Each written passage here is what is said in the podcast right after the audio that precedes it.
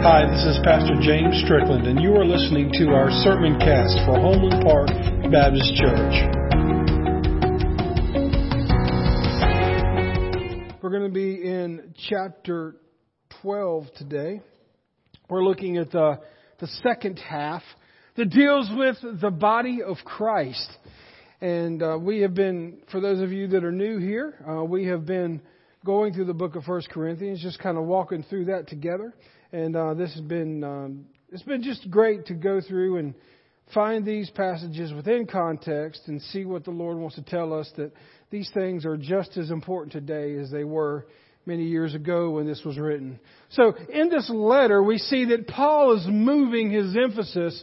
He spent the first half of this book confronting the Corinthians and showing them the error of their ways. And not only that, they had written him correspondence, asking him questions. So really, Paul has been dealing with things that the church at Corinth had questions about. And they were in a culture that was, was highly sexualized. It was highly, um, rejecting of any kind of God and teaching and any kind of uh, morality and people were just kind of living for themselves. And so as we read these things, uh, there's a lot that we could take in today that was happening back then. So he knew exactly what was going on and it's applicable even to today. So Paul is moving, as I said, from being talking to a church that was divided. Uh, they were divided by, they thought that there were one of four different pa- pastors that were teaching in the churches in Corinth that were the best. Not that we would ever have anybody that would put pastor against pastor or church versus church and compare and, and shop and all those kind of things, but that's what was happening back then. You can go back and read about that. And so instead of talking about all the things that was dividing the church, Paul is beginning to reshape the narrative into what unites the church. And that's what we're talking about this morning. The first thing that we see is that all Christians are united in Christ. Not just all Homeland Park Baptist Church folks, not just all Southern Baptist denomination churches, but all churches, if Christ is the reason for salvation. And if Christ is the center of worship, then we are all in the body of Christ. And notice what he says here in chapter 12, starting with verse 1. He says, the human body has many parts, but the many parts make up one whole body. So it is with the body of Christ. Some of us are Jews, some are Gentiles, some are slaves, and some are free. But we all have been baptized into one body by one Spirit, and we all share the same Spirit. So isn't it amazing as, as we read that, that the human body is a perfect illustration for the work of Christ and in the life of believers who come from very different backgrounds. You see, even back when Paul wrote this, it was predominantly, the Christians back in those days were predominantly Jewish, and the Jewish Christians did not want to have anything to do with the Gentiles, which means the non-Jewish Christians. And then when you factor in different races, when you factor in different backgrounds, when you factor in different kind of wealth, because the wealth classes were very strong back in that day. So that's what was groundbreaking about this church at Corinth. It didn't matter where you came from. It didn't matter what color your skin was. It didn't matter whether you were Jew or Gentile. If you came here to worship Christ, then you were part of the body of Christ. And so we, we have been in church all of our lives and we understand that. But to them, the church at Corinth, what Paul was saying was life-giving and groundbreaking. He was counterculture. He was counter racism. He was counter wealth and class. And he just said, look, if we, the one thing that binds all of us together, it's not about what your, your, your lineage is. It's not about the color of your skin or how much money you have in your wallet or where you're from or what you've been doing. If you accept Jesus Christ as your Savior and Lord, you are part of the body of Christ. It was unexpected for them to see this kind of unity in the church. And when he says in here, he says that they were baptized into one body and one spirit. When you go back to the original Greek meaning of that word baptize, it means to immerse. So just a side note here, this is one of the reasons why Southern Baptists believe that when we baptize, you baptize by full immersion. Yes, we fully dunk you. We go down until we see bubbles, then we lift you up, right? Uh, no, we, we don't look for bubbles. We don't, it's not that drastic. I'm never getting baptized here. He's going to drown me. No, I haven't lost one yet. Uh, but all joking aside, there are many different denominations that feel like you can sprinkle or you can, you know, all these other different things. And, and look, I'm not here to take up that mantle this morning, but I will tell you that the term Baptist in Southern Baptist was uh, earned by people that were making fun of us because we believed that true baptism was like Jesus was baptized, was by immersion. So when you see baptism in the scriptures, it means immersion. So it's a scripture thing there. So you didn't pay for that. You got it for free. But back in Paul's days, the word could have been used to describe the action of immersing cloth into a dye to change its colors. You remember those uh, tie-dye shirts everybody used to make back about 10, 15 years ago? How many of y'all have one in your, in your, in your closet? All right. I, I don't know if I have any, but um, but I knew that I wore them. But that's the thing is is that when you take that cloth and you immerse it, you put you dunk it and put it into this dye and you, it has changed its color. It has transformed into a new color. And so that's kind of the, the word picture that Paul is talking about here when he's talking about being baptized by the Spirit. Into one body and spirit means that the person is fully immersed in Christ, which results in a changed and transformed life. Don't take my word for it. Let me show you two scriptures that point to that. The first one, 2 Corinthians 5:17 says, "This means that anyone who belongs to Christ has become a new person." Not a better person, not a cleaned up version of the old person, not a person trying to do their best to meet some kind of requirement. If you are in Christ and you accept Jesus Christ as your Savior and Lord and He comes into your life, it is not you kind of doing a renovation. It is taking you to the ground and building you back up into a total new person.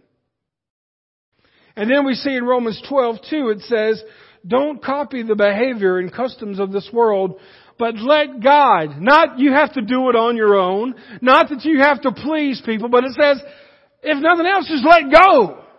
Let go and let God transform you. Let God transform you into a new person by changing the way you think. That's where it starts, doesn't it? Many times we don't see results in our life, whether it be with our health, with our weight, with relationships, with our walk with the Lord. We don't see things change until we start thinking about them differently. And so what he's saying here is that changing the way you think, then you will learn to know God's will for you, which is good and pleasing and perfect. The baptism of the Spirit occurs at conversion. The baptism of the Spirit uh, appears at conversion when the Spirit enters the believing sinner and gives him new life and makes the body his temple of God. And when it says that it makes him the temple of God, makes our bodies the temple of God, the, Paul says our bodies are the temple of God. That way, that reason we must take care of them, right? That, I want you to understand what that means. In the Old Testament, the temple and even in the New Testament, the temple is where God dwelt in the Holy of Holies. So what it is saying is that God is not a part of your life. He's not somebody you can put in a box, put it in your organization of what your life is like. It says that when God comes into your life, He dwells. He sets up His house in your body and in your life. So everything that we do and everything that we go through, God is with us. The good things that we do, God is with us. The bad things that we do, it grieves God because God is with us. He dwells within us. Now I know some of us, we have more room for God to dwell than others. Hey, that's fine. But the truth of the matter is, is that unlike any other denomination or unlike any other thing that is not Christian, that is not based on Christ. It is not us trying to do something for God to earn His favor. He dwells within us. And so, as we go back to what Paul is saying, again, regardless of what your background is, regardless of what your skin color is, regardless of what you have been brought to believe when you accept Jesus Christ, we are all one in that. Then he says in verses, um, actually before that, let me just say that all believers have experienced this once and for all baptism. Nowhere does Scripture command us to seek this baptism because we already experience it and it does not need to be repeated. You don't run out of the Holy Spirit, folks. It's not like you have to, if you is, look, I remember back when I was younger and you thought, man, I can take on hell with a water pistol. And then real life happened. Then all of a sudden you're struggling. You don't feel like you're as much or as strong a Christian as you were before. It's not that the Holy Spirit has run out of power and you need to go get some more gas. What it means is, is the things in your life you have made more time for things other than God, which has quenched that spirit which is already there. My folks, if you are a Christian, you don't need more Holy Spirit you need to access what you have. Because the Bible says that all of us who believe in Christ have it. Now we see many parts but one body as we look at 14 through 26. Yes, the body has many different parts, not just one. If the foot says, I am not part of the body because I am not a hand, then that does not make any sense or any less part of the body. I'll tell you what, if I don't like everyone else. And if I try to dress like everyone else, and if I try to look like everyone else, it does not mean that I am part of the body of Christ. There are people in churches that are playing the part of a Christian, but their hearts are far from God. They may look like a foot, but they're just a prosthetic. They're just there taking space.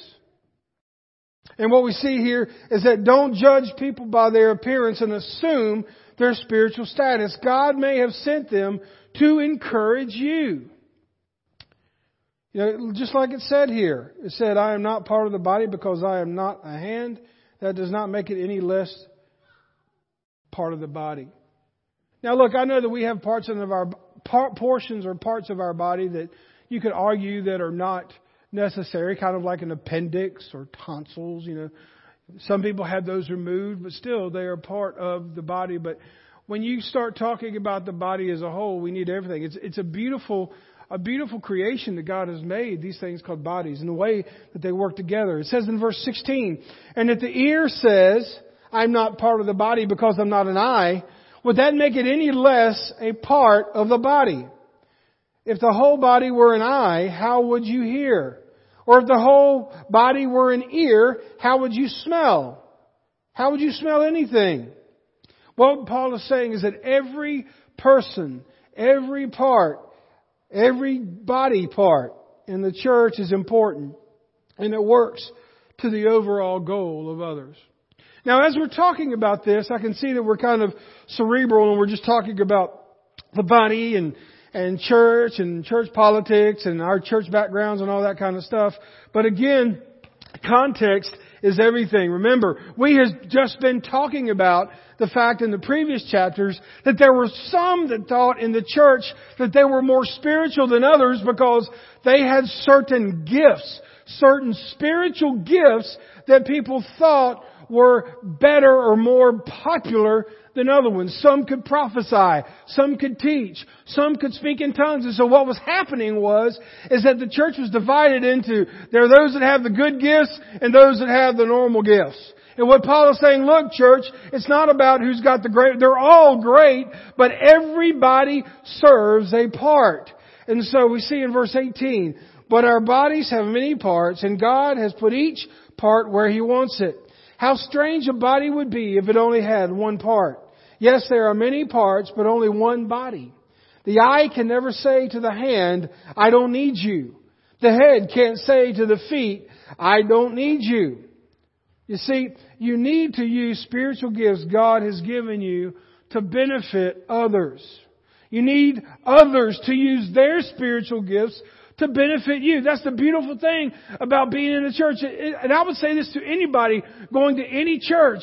If you are going to a church and you are not using your gifts in some way to build up the church and build up the believer, you're not doing what Paul has told you to do because the truth of the matter is you can say you don't have spiritual gifts. You can say that you don't know what that is or you can say that I was when I was younger, but the fact is the Bible says that God has given you spiritual gifts and you are to use them to build His church and to build His people until you take your last breath. As I've told these senior adults and I've told people of all ages, as long as you have a pulse, you have a purpose. There is no shelf life on spiritual gifts. There is no, nothing that says one gift is greater than another gift. Folks, God gave them to you to build each other up and to build this church up.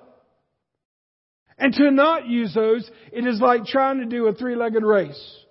Or trying to fight somebody with one arm tied behind your back. It's just, it hampers the work that God wants to do. It says in verse 22, in fact, some parts of the body that seem weakest and least important are actually the most necessary. I would say something like a heart or a liver or a brain. You don't see those unless you have machines that can see them, but they're pretty important, aren't they? And the body we regard, and the parts we regard as less honorable are those we clothe with the greatest care. So we carefully protect those body parts that should not be seen, while the more honorable parts do not require this special care. So God has put the body together such that extra honor and care are given to those parts that have less dignity. This makes for harmony among members, so that all members care for each other. If one part suffers, all the parts suffer with it. And if one part is honored, then all the parts are glad. I mean, as we look at this, there are some that you would say, okay, so and so, they teach Bible study. So and so, they are a deacon, they are a leader. So and so, if we need to get something done, they're the ones that do it. And people just say, and, and this is what happens in a church. This is what happens in our church. This is what happens in most every church. There are many people that will look around and they will say, we're going to let them do it, and you're fine watching. Fine watching. Look, I know who can do it. We'll let them do it. They're already doing something. Let's let them do that. Oh, they're doing so good. Yes. Oh, we're so proud of them that God is just blessing them. All the while sitting in your pews watching them work when you have gifts that you should use to build the church and to build other people. Cause what's happening is 20% of the people are wearing out because 80% of the people refuse to use the gifts that God has given them. God prepared the recipe for Homeland Park Baptist Church many years ago.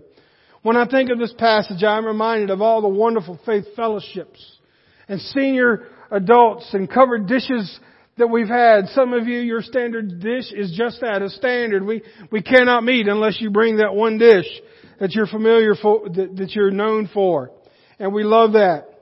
But did you know as, as great as those pies and those macaroni and cheeses and those meats and vegetables. I know, preacher, don't talk about that. We're hungry. I got to move on because you know I'm, I'm, my mouth is watering while I'm talking about it. But here's the thing. I don't know about you, but if I were to take a bite of a cookie or a piece of cake without sugar, it wouldn't stay in my mouth long. Everyone loves the icing and the fluffiness of a cake. But think about the other ingredients that go into baking that goodie that no one sees. What we see here is that we've got what you see here on Sunday morning, but you don't know under, all the under ingredients, all the other people that are working to make this to make this work. I mean, yes, it's, it's important that I preach. I'm not the most important here. It's important that we have teachers and deacons and leaders. That's okay. But we also need people to change light bulbs. We need people to, to, to fill glasses with communion juice. We need people to kind of, if they see something needs to be done around here, don't make a note to tell the pastor, just do it. Don't wait for the pastor or leader to say, would you do something when you already know God has given you the gift to do it. We shouldn't have to beg people to use the gifts that God has given them. The people in Corinth they were selfish and they were looking at that and they were looking at just a few people and saying that I am better than the other person, but there was not a thing where everybody was working together for the greater good of God and the church. And it's not just Homeland Park Baptist Church, it is every church.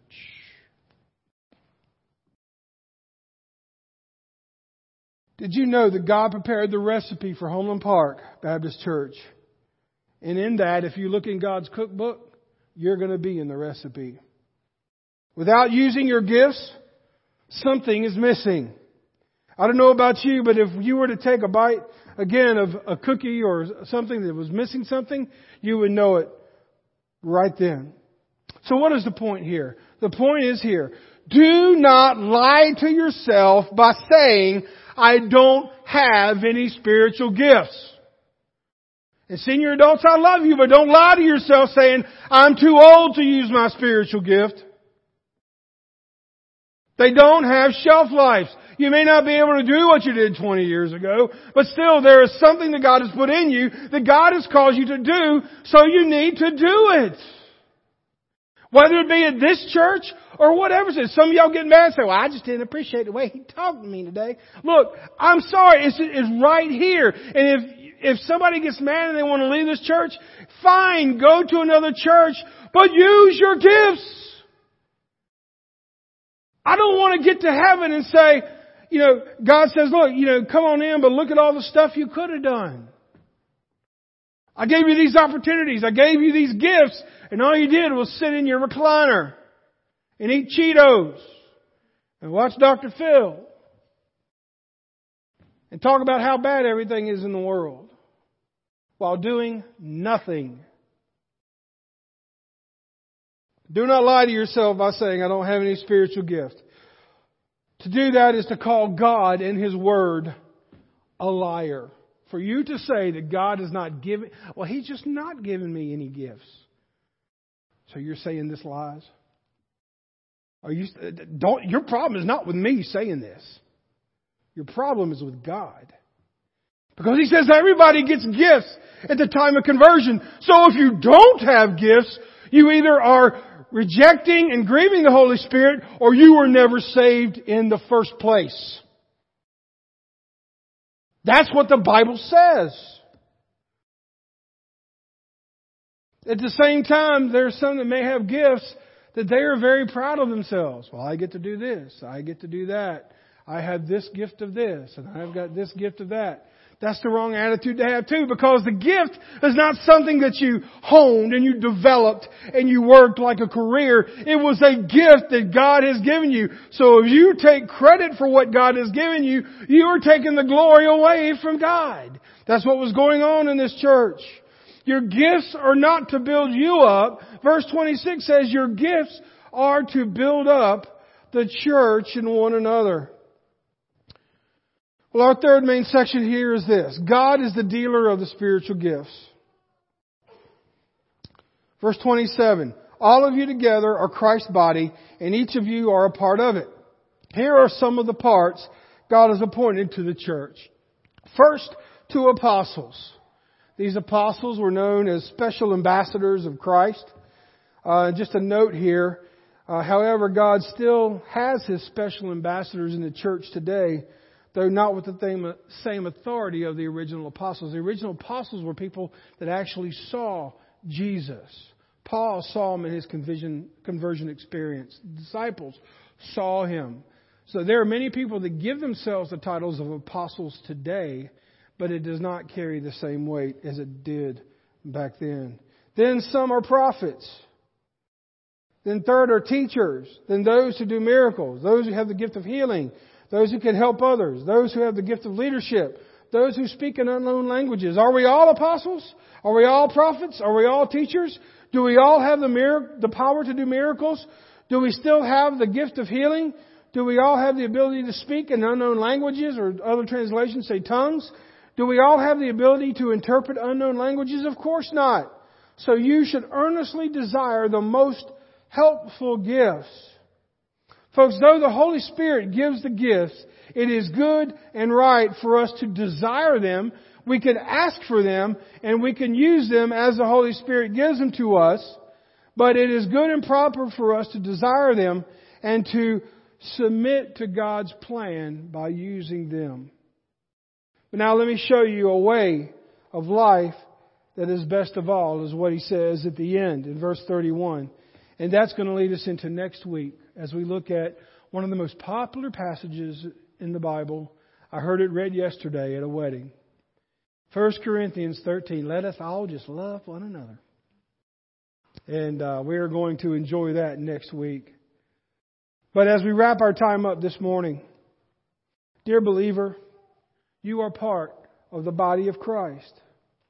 Paul is moving his emphasis in this letter from the church of Corinth being a divided church into a united church. And it will take more than a sermon. It'll take more than a song. It will take all of God's people using the spiritual gifts He has given them to build the church. If you are a Christian here today, my friends, identify your gifts and you better use them. Not my words, God's word. I feel, I really feel for those who refuse to acknowledge or use their gifts. I don't know about you, but if for some reason I were to go home today and there was some super sports car, muscle car, or something in in the garage, and Don said, "Oh, by the way, surprise! I got this for you." Is that going to happen? No. But if I go in there and there's a big muscle car and I'm like, oh man, thank you, honey, and I look at this thing and it's got all the all the accessories, the stacks are coming out of the hood, and it just just looks. You look at it and it just looks mean. And I could get sit there and I could look at it and I could just take pictures of it. I could Instagram with it and all that kind of good stuff like that. But if I never get in it and drive it, I will never know the power it has. My friends, you have got a power in spiritual gifts. And it's not enough to identify them. It's not enough to look at them. You can even kick the tires, but you have to take them for a spin. If you are not a Christian, you can experience power today that you have never seen, but you must accept Jesus as your Savior and Lord today. Let's pray. God, thank you so much for our time this morning. And Lord, again, our invitation is going to be this. It's going to be we have people in our church and that may be listening to this by way of Facebook that know that they have been gifted and they know they need to do something. They can feel guilty about it for a few minutes and then go on and click on other videos or go get lunch and take a nap and then not worry about it again. But it's not going to take away that nagging knowing of the fact that they are not using what you have given them to further the church. The invitation is to use it. And if you don't know that power, the invitation is to accept Jesus Christ as your Savior and Lord, and that you will be able to have those gifts given to you the moment you convert. So, God, may you be with this church and may you be with our time together. If anybody has a decision, I will not leave before we lock up today, Lord. Thank you, Lord, for this service. Your name we pray. Amen.